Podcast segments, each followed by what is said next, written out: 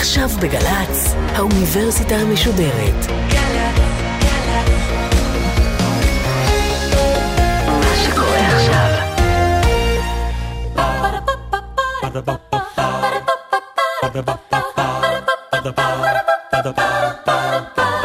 האוניברסיטה המשודרת מציגה מהים התיכון למזרח התיכון עם ליעד מודרי. והסמסטר מאבקים חברתיים. והפעם שיחה עם הפרופסור דרור זאבי מהחוג ללימודי האסלאם והמזרח התיכון באוניברסיטה העברית על מאבקים חברתיים בטורקיה. עורכת ראשית מאיה גאייר ערב טוב לכם, אנחנו באוניברסיטה המשודרת מנסים להבין את טבעם של מאבקים חברתיים והפעם אנחנו עם המחאות החברתיות בטורקיה. איתי פרופסור דרור זאבי, היסטוריון חברתי ותרבותי של המזרח התיכון מהחוג ללימודי האסלאם והמזרח התיכון באוניברסיטה העברית, שלום לך. שלום וברכה. אנחנו כאמור משוחחים על טורקיה, אולי לפני שנצלול לתוך המחאה עצמה, קצת אפיון של המדינה הזו, שאנחנו מכירים אותה גם מהחדשות וגם מהביקורים ובכלל, אבל אולי לא מספיק מבינים את הרכב האוכלוסייה, את המתחים. בתוך המדינה. טורקיה היא מדינה גדולה, במושגים מזרח תיכוניים מדינה גדולה מאוד, יש בה, פורמלית יש בה סביבות 75 מיליון תושבים, בעצם יש בה קרוב יותר ל-80, כי יש היום גם שלושה מיליון פליטים סורים שקרוב לוודאי לא יחזרו לסוריה בקרוב, ואולי לא בכלל. אז אנחנו מדברים על מדינה של 80 מיליון אה, נפש. אה, מדינה מאוד מגוונת, גם מבחינה כלכלית, יש בה תיירות, יש בה תעשייה, יש בה חקלאות, יש בה שירותים, יש בה בנקאות.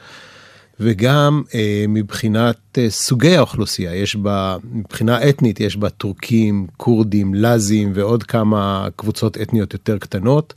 מבחינה דתית מקובל להניח שהיא מדינה סונית, אבל יש בה מיעוט אה, גדול מאוד שכמעט לא מכירים אותו, שנקרא הלוי, שהוא בין 10 ל-15 אחוז.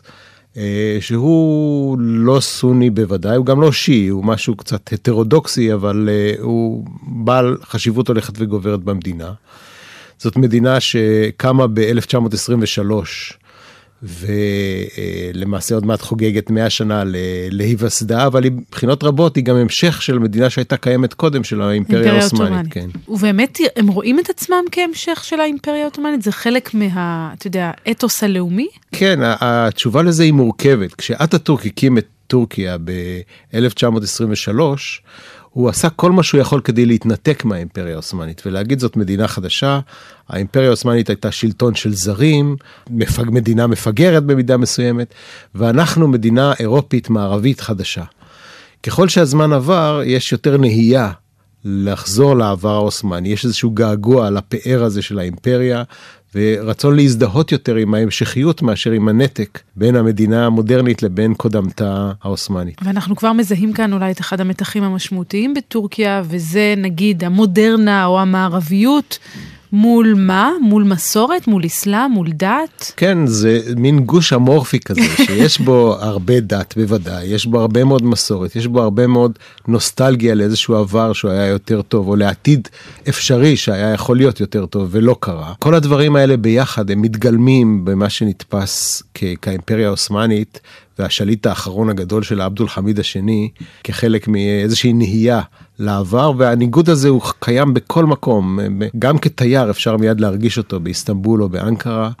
ובוודאי טורקים מרגישים אותו בעומק נשמתם. אז בוא נדבר באמת, נחזור לשורשים אה, של האימפריה העות'מאנית והוויכוחים שהיו אז, אפשר לדבר על מחאות חברתיות בתקופה ההיא, או מיעוטים שמתקוממים? האימפריה העות'מאנית הייתה אולי אחת המדינות המופלאות ביותר מבחינת היכולת שלה לייצר איזונים בין אוכלוסיות. צריך לזכור, היא שלטה על שטח ענק, מאוסטריה של היום ועד תימן, ממרוקו, מגבול מרוקו ועד אה, עיראק. או איראן, אה, שטח עצום עם אוכלוסייה מאוד מגוונת, הרבה מאוד נוצרים, הרבה מאוד מוסלמים, יהודים ו- ומיעוטים אחרים, אתניים כמובן. עשרות אם לא מאות של שפות דוברו בתוך השטח של האימפריה הזאת, והצליחה לייצר איזון מאוד טוב בין האנשים האלה. מה זה אומר אז לשלוט? מה המשמעות בפועל של לשלוט בשטח כל כך רחב? עד כמה זה נוכח בחיי היומיום של...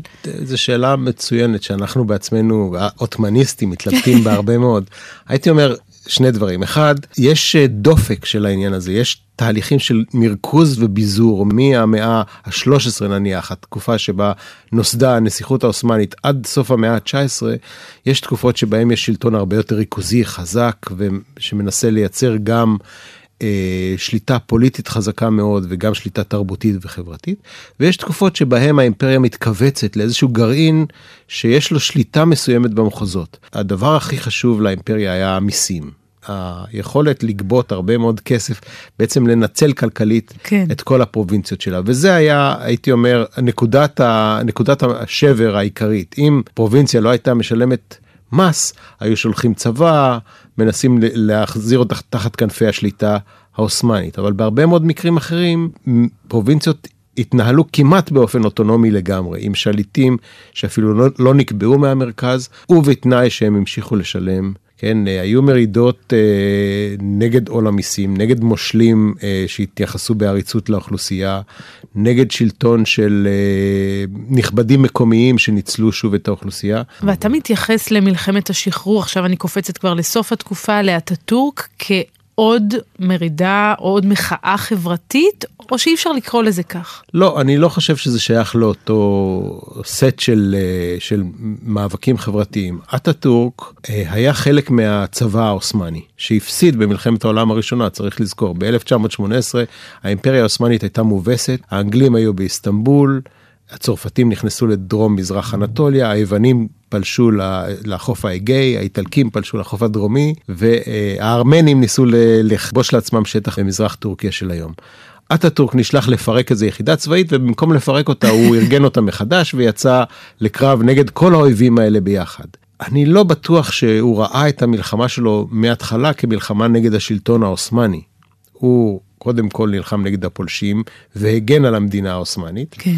ותוך כדי המאבק נוצר גם אה, מתח, הייתי אומר אפילו מלחמה, בינו לבין השלטון העות'מאני באיסטנבול. נוצר מין שלטון דואלי, יש אה, אטאטורק וכוחותיו מסתובבים בתוך אנטוליה, ובאיסטנבול יש סולטן ויש ממשלה תחת הבריטים שנאבקים נגדו. במהלך התקופה הזאת, אנחנו מדברים על התקופה שמ-1919 בערך עד 1922-3, כן. הוא מגבש סביבו את האוכלוסייה. ומייצר את המדינה החדשה הזאת. והמדינה החדשה, אחד הדברים המשמעותיים בה זה באמת המערביות, הדמוקרטיה. בוא נשמע אולי את אטאטורק עצמו, מהקלטה כמובן אה, ישנה מאוד, זה בעצם אה, כמעט 100 שנה אחורה, בואו נשמע. The Turkish nation is democratic by nature. Zaten çok yükselmiş bulunan Amerika milletinin I have no doubt that the American nation, which has gone so far in this ideal, is Turkey's friend in her aims. This will not be all. Perhaps it can lead to a world of love, with all old prejudices erased, with all nations coexisting in peace and prosperity. אז כך הוא נשמע שנתיים אחרי שטורקיה בעצם מוכרזת למדינה חדשה, והוא אומר האומה הטורקית היא דמוקרטית מטבעה, אין לי ספק שהאומה האמריקנית שהגיעה רחוק עם האידיאלים האלה היא חברה של טורקיה, הוא מדבר על עולם של אהבה ללא דעות uh, קדומות, זה במהלך ביקור של שגריר ארה"ב בטורקיה, וזו באמת אה, אולי הבשורה הגדולה של אטאטורק. הוא רוצה ליצור מדינה שונה בתכלית ממה שהיה לפניו. צריך אה, לזכור שיש לזה שורשים באימפריה העות'מאנית. זאת אומרת, מהמאה ה-19 האימפריה העות'מאנית עסוקה בסדרה של רפורמות. חוקה, פרלמנט, 1876. כן, כל הדברים האלה. אה, ניסיון לייצר מדינה מודרנית ולהתחבר למערב, כפי שהם ראו אותו לפחות, באיזשהו התחלות של דמוקרטיה. אז אין פה קרע מוחלט. אבל יש כאן כן אבל... כן התכחשות לדת למשל, נכון? כן. אסור ללכת עם, עם כיסוי ראש ברחובות. כלומר, הוא כן מנסה לייצר מציאות חדשה שהיא כפויה מלמעלה. כן, כן, ללא ספק. זאת אומרת, אה, אני אומר, היו התחלות, אבל מה שאטאטורק עשה היה, אם תרצי בצורה מטאפורית, הוא ניסה לתלוש את טורקיה מתוך המזרח התיכון ולהשתיל אותה מחדש באירופה. והוא עשה כל מה שנדרש לצורך העניין הזה, להחליף את הקוד של הלבוש ולאסור על כיסוי ראש לנשים, להעביר את יום המנוחה מיום שישי ליום ראשון. להחליף את הכתב, נכון? להחליף מ... את הכתב מאותיות ערביות לאותיות לטיניות. סדרה שלמה של, של רפורמות כפויות מלמעלה במידה רבה, למרות שלא הייתה כמעט התנגדות בתקופה הראשונה, שנועדו באמת אה, להפוך את טורקיה לצרפת, אם תרצי. אתה אומר לא הייתה כמעט התנגדות, איך הגיבו אנשי הדת? בכל זאת הוא בעצם מנסה עכשיו להחריט אותם מהזירה הציבורית כמעט. גם לזה יש איזה שהם שורשים אה, קודמים, וכבר קודם אנשי הדת אה, נדחקו לספסלים האחוריים, ועכשיו הוא באמת מוציא אותם לגמרי מה, מהחשבון, או כמעט לגמרי, הוא משאיר את איזושהי שליטה במנגנון הדתי בידי המדינה. אה, באותה תקופה גם הקו המבחין בין לאומיות לבין דת הוא לא כזה מובהק. אז כורדים למשל מתמרדים, אבל הם מתמרדים תחת דגל של דת, לא, לא, לא בהכרח תחת דגל של לאומיות של לאום. בתקופה הראשונה הזאת. כן, אז יש, אנחנו רואים סדרה של מרידות קטנות שמדוכאות הרבה מאוד, הרבה פעמים באכזריות רבה על ידי השלטון, אה, בעיקר בשנות ה-20 המוקדמות, הייתי אומר, עד אה, 1926, 1927, ואחרי זה זה קצת נרגע. אבל אז נרגע למשהו כמו נגיד 60 שנה, אבל בשנות ה-80 שוב עולה הדרישה לחופש דת בטורקיה. תראי, היא כל הזמן, היא כל הזמן אה, מפעמת ב, בלבבות של חלק גדול מהאוכלוסייה.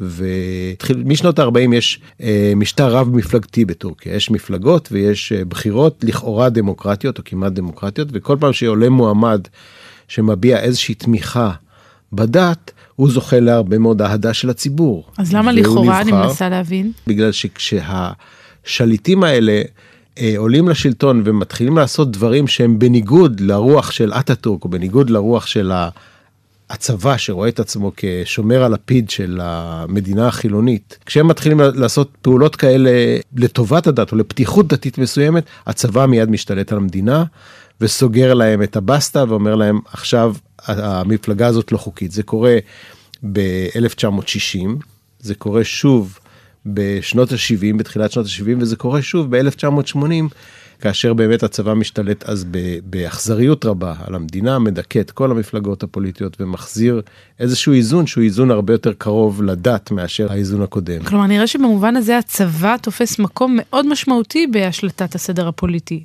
בטורקיה. ללא ספק. מתקופתו של אטאטורק אפשר לומר, ועד תחילת שנות האלפיים, עד עלייתה של מפלגת הצדק והפיתוח ואולי אפילו אחרי זה, הצבא הוא המארגן של החיים הפוליטיים בטורקיה. הוא מתיר והוא אוסר, הוא מאפשר פתיחות, הוא מאפשר דמוקרטיה, הוא מאפשר בחירות מעין חופשיות, אבל כשהתוצאות של הבחירות האלה לא מוצאות חן בעיניו, הוא מחזיר לקדמותו את הסדר החילוני. אבל איך זה עובד מבחינת האינטראקציה בין הצבא או יחסי הגומלין בין הצבא לבין השלטון? בעצם השלטון כפוף לצבא, ככה זה עובד. יש לזה ביטויים פורמליים, יש אה, בטורקיה משהו שנקרא המועצה לביטחון לאומי, שהיא בעצם קבוצה של חמישה או שישה גנרלים, הנשיא, ראש הממשלה, נניח שר, שר החוץ ושר הביטחון, אבל בעיקרון לצבא יש דומיננטיות במועצה כן. הזאת, והמועצה הזאת היא מבטאת את הרצון של הדרגים הצבאיים, או של הקומפלקס הביטחוני, נגיד ככה, מה שבטורקיה קראו במשך שנים ארוכות מדינת העומק, אה, שהצבא הוא המיישם של המדיניות שלה.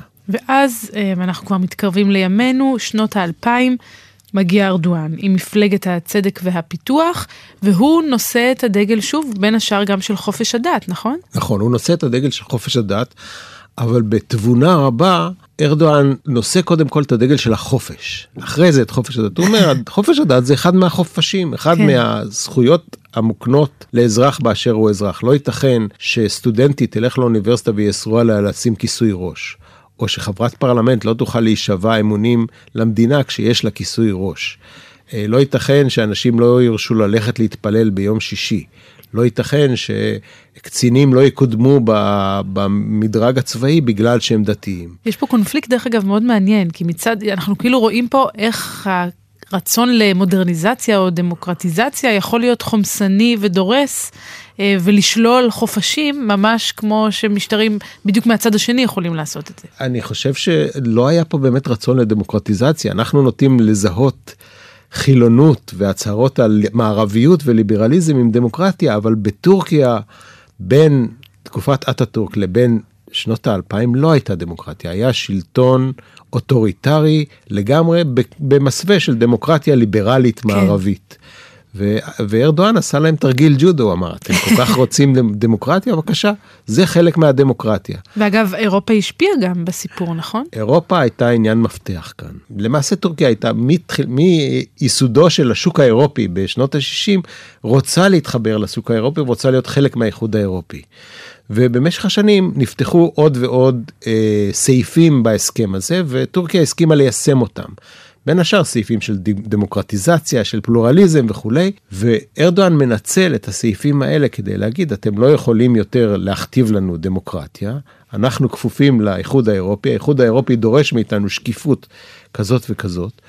ולכן הוא ניצל את העניין הזה כדי לקדם את מה שנתפס בעיני חלק גדול מהציבור, כולל אקדמאים, מערביים, שמאלנים, מה שתרצי, כקידום של הדמוקרטיה והחופש, אה, ולדחוק את הצבא החוצה מהפוליטיקה. והנה אנחנו נראה עכשיו, בפרק הבא בעצם, בסיפור הזה שאנחנו מספרים, איך גם בשם האידיאלים האלה יקום משטר מאוד כוחני, מאוד חומסני, שגם הוא דורס זכויות אדם, וזה אולי מוביל אותנו ל-2013. בוא ניזכר בקולות של המחאה שניצתה אז, ואז ננסה להבין מה עמד מאחוריה.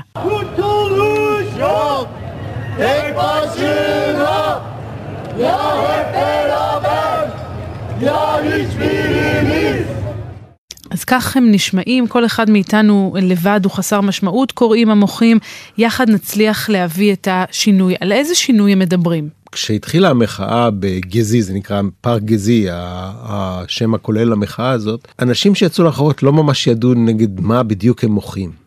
הרי המחאה התחילה כמחאה נגד עקירה של פארק במרכז איסטנבול, ליד כיכר טקסים, שהרבה אנשים כאן מכירים, וניסיון להקים איזשהו קניון מרכז או- קניות או קניון ומסגד שם בפארק הזה. אנשים אוהבי סביבה ניסו להגן עליו.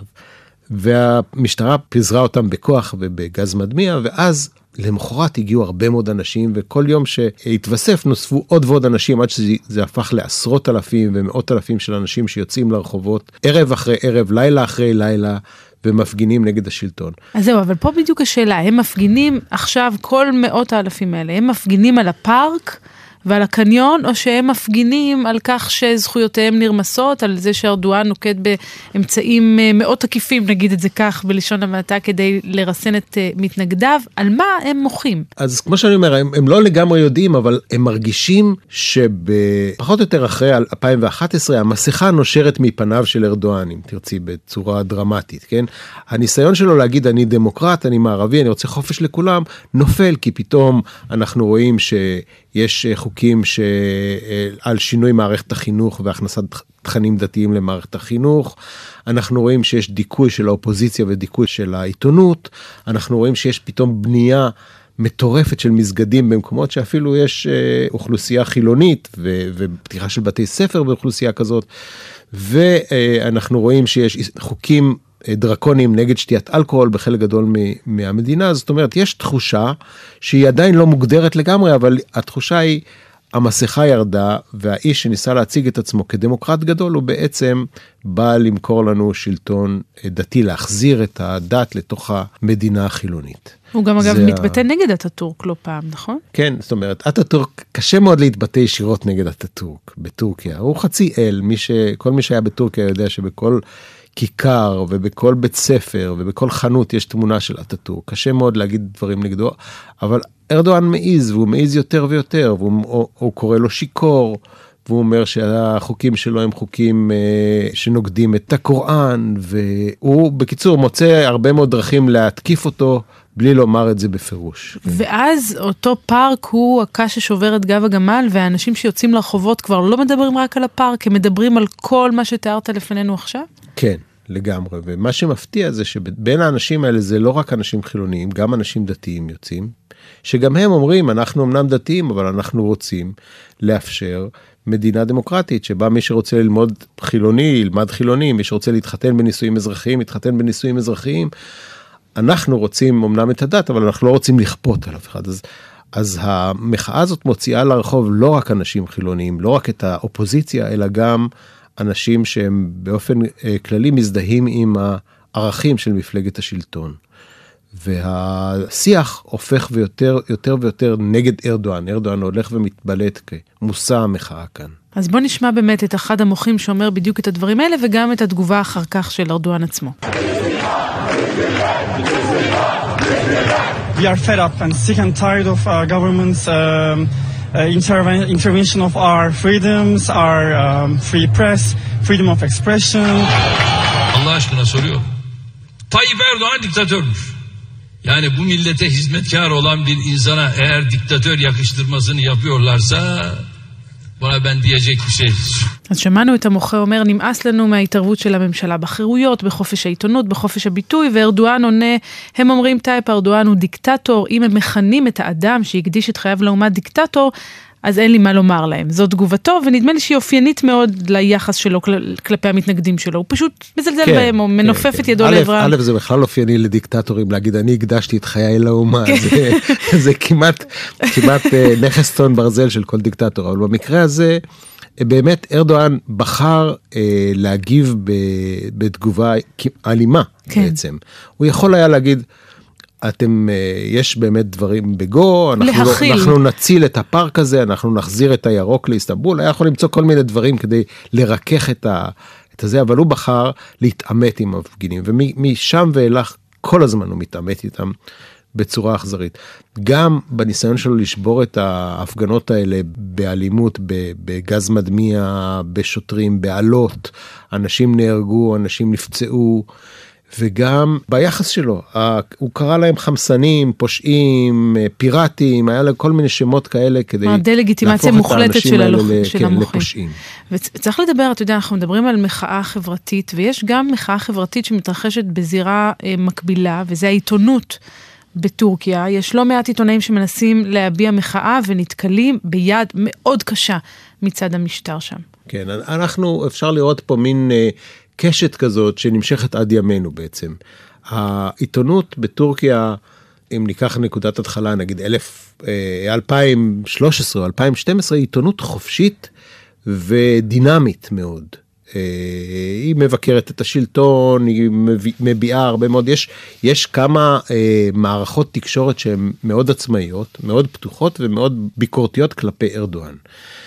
ומאז הוא הולך ומרסק אותם אחת לאחת את המערכות האלה. הדרך המקובלת ביותר וה, והרווחת ביותר היא לשלוח אליהם את פקחי המס. זאת אומרת, אה, עיתון שלא מוצא חן בעיניו זוכה לביקורת של מס הכנסה ומוטלת עליו שומה של חצי מיליארד דולר, כן. או במקרים מסוימים יותר מזה, ואז אה, הוא נאלץ או לסגור או להתפשר עם הממשלה. ויש גם אה, דרכים אחרות לאסור עיתונאים, לדרוש לפטר אותם וכולי. זה נעשה עד היום וזה ממשיך אפילו as we speak, כן. רגע, רק לאחרונה שמענו על האקדמאים שניסו למחות נגדו וחלקם אה, הושמו בכלא באשמת אה, בגידה. יש תוצאות אבל למחאות האלה, בין אם זה אקדמאים או עיתונאים או מחאת 2013, יש לזה איזשהן השלכות בשטח או שארדואן כמנהגו נוהג? קשה לומר, הייתי אומר בטווח הקצר אין. בטווח הקצר אין אה, השפעות.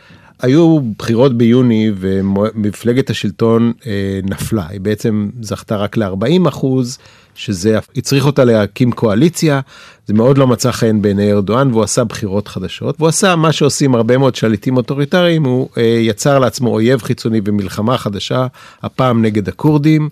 וזה אפשר לו אה, להחזיר חלק מהבוחרים הביתה. הקריאה הזאת, הכורדים מתקיפים אותנו, הביאה חלק גדול מהאנשים, מהאנשים הביתה. בוא נשמע. Biz DAEŞ'le, onunla birlikte PKK'yı da, PYD'yi de, YPG'yi de, diğer tüm terör örgütlerini de insanlık için aynı derecede tehlikeli örgütler olarak görüyor. Hepsine karşı da mücadele ediyoruz. אז נתרגם את הדברים, הוא אומר, אנחנו רואים בדאעש, כמו גם ב-PKK, ב-PYD, ב-YPG, זה כל מיני, המפלגה הכורדית בסוריה והזרוע הצבאית של המפלגה הכורדית בסוריה, ובכל שאר הארגונים הללו, סכנה ממשית למין האנושי, ונילחם בכולם. אז עכשיו מצאנו לנו אויב, וכל הטורקים מתאחדים סביב, נגד האויב הזה סביב ארדואן? לא הייתי אומר שכל הטורקים, אבל כולם, זה מספיק. קצת דומה לאמירה שמקובלת אצלנו, שדאעש וחמאס זה אותו דבר. אם דאעש וחמאס זה אותו דבר, ואם פת"ח וחמאס זה גם אותו דבר, אז דאעש זה גם פת"ח, ואז אפשר להפוך את כולם לאויב אחד חסר פנים. זה מה שארדואן מנסה לומר. PKK, שהוא כמובן האויב הגדול של דאעש, הוא בעצם דאעש, ולכן הם כולם אה, טרוריסטים ואנחנו צריכים להילחם בכולם באותה מידה, וזה עובד על הציבור. הציבור מבוהל מהאיום הנורא של הכורדים ודאעש. הציבור רוצה יציבות, ולכן הוא חזר לבית ו- וממשיך להצביע אה, למפלגת השלטון. אבל אני חושב שבטווח הארוך יש בעיה, והבעיה הולכת ומחריפה. אנשים אה, עם כל הפחד שלהם מהאיומים האלה של אה, המלחמה בכורדים, לא כל כך מאמינים לארדואן, לא כל כך מקבלים את הדברים שלו, ואנחנו רואים לזה כל מיני ביטויים. הבחירות ביוני, אני חושב, היו ביטוי אמיתי לכך שהציבור כבר לא קונה את כל הסיפורים של uh, מפלגת הצדק והפיתוח, ויכול מאוד להיות שיהיה פה עוד גל של מחאות, או שאולי שינוי מסוג אחר. אז זהו, אם באמת אנחנו מסתכלים קדימה, מנסים להבין מה עתיד המחאות בטורקיה. אז אפשר לנסות ולהתנבא עם כל הזהירות השמורה לניבויים מהסוג הזה? תראי, קשה מאוד לדעת. המחאות אה, שהיו עד עכשיו נשברו, עמוד השדרה שלהם נשבר. זה דבר דומה למה שקרה במצרים, אחרי הניסיון של סיסי להדיח את אה, מורסי והחיסול הקשה מאוד של אנשי האחים המוסלמים, כן. ובעצם היום אין שום דבר, אין מחאה במצרים, אין יכולת למחות במצרים. דבר מאוד דומה קורה בטורקיה, האנשים מפחדים לצאת לרחוב. אנשים יודעים שהמחאה שלהם תיתקל באלימות, אנשים כבר אין להם כוח והם לא מאמינים בזה, אבל הדברים האלה חוזרים. הם יחזרו, אולי זה יחזור עוד שנה, אולי זה יחזור עוד חמש שנים, אבל אני בטוח שהציבור אה, לא ימשיך לשתוק ויקבל את זה בפסיביות אה, לאורך זמן. אני רוצה לשאול אותך לסיום, תיארנו כאן בעצם את המסלול שעברה טורקיה, ואנחנו נוטים להתייחס לטורקיה כאל מדינה שהיא שונה ממדינות המזרח התיכון, בגלל הקרבה לאירופה, בגלל ההיסטוריה, בגלל היותה מדינה טבעית. וזו באמת טענה שהיא מוצדקת, זו תפיסה שהיא מוצדקת. יש משהו שמבחין את טורקיה, הופך אותה לסיפור ייחודי במזרח התיכון? הייתי אומר שכן, יש דברים שמייחדים את טורקיה. מה שמייחד אותה אולי יותר מכל, זה ההשפעה האירופית הגדולה מאוד, למרות הכל. זאת אומרת, את רוב הטורקים, תשאלי אותם, הם יגידו, אנחנו אירופים, לא המזרח התיכון. וכשאת מסתכלת על האקדמיה הטורקית, את מגלה שיש הרבה מאוד אנשים שלומדים את אירופה, ואין כמעט בכלל מומחים למזרח התיכון. כשטורקיה התחילה להסתבך בעיראק ובסוריה, התברר להם שאין להם מומחים לעיראק וסוריה, הם לא יודעים מה קורה שם אפילו. הם ראו את עצמם כאירופאים. זה הייתי אומר אחד מהדברים שמייחד אותם, הניסיון שלהם באמת להשתייך לאירופה. גם את הדתיים, גם אנשי הדת בטורקיה אומרים, אנחנו שונים מהאסלאם הרגיל, יש לנו אסלאם אחר, יותר מודרני, יותר משוכלל, יותר... מאוד גאים במודל הטורקי הזה שלהם. אבל בסופו של דבר, יש הרבה מאוד דברים שמקשרים אותם כן למזרח התיכון. ולא רק החיבור הדתי הזה, יש אה, תפיסה של המדינה שהיא יותר מזרח תיכונית מאשר אירופית. אז גם פה אני לא לגמרי בטוח שזה שונה מאוד, שנגיד שמצב סורי לא יכול להתרחש בטורקיה, אבל המדינה הזאת היא בכל זאת יותר חזקה, יותר ותיקה, יותר עשירה, ויש לה סיכויי הישרדות גבוהים יותר. אז יהיה לנו עוד הרבה על מה לדבר. תודה רבה לך, פרופסור דרור זאבי. תודה. ואנחנו אה, מסיימים היום את הפרק אה, שעסק בטורקיה. בשבוע הבא מסיימים את הסמסטר כולו. מנסים לסכם אה, תפיסתנו על מאבקים חברתיים עם פרופסור יובל אלבשן, שיעניק לנו מדריך למהפכן המתחיל. מה למדנו בסמסטר הנוכחי ומה אנחנו יכולים ללמוד? כל זה בשבוע הבא. להתראות. Ba-da-ba-ba-ba האוניברסיטה המשודרת, מהים התיכון למזרח התיכון. ליעד מודריק שוחחה עם הפרופסור דרור זאבי, מהחוג ללימודי האסלאם והמזרח התיכון באוניברסיטה העברית, על מאבקים חברתיים בטורקיה. עורכת ומפיקה, נוגה קליין. מפיקה ראשית, אביגיל קוש. מנהלת תוכן, מאיה להט קרמן. האוניברסיטה המשודרת, בכל זמן שתרצו, באתר וביישומון של גל"צ, וגם בדף הפייסבוק של האוניברסיטה המשודרת.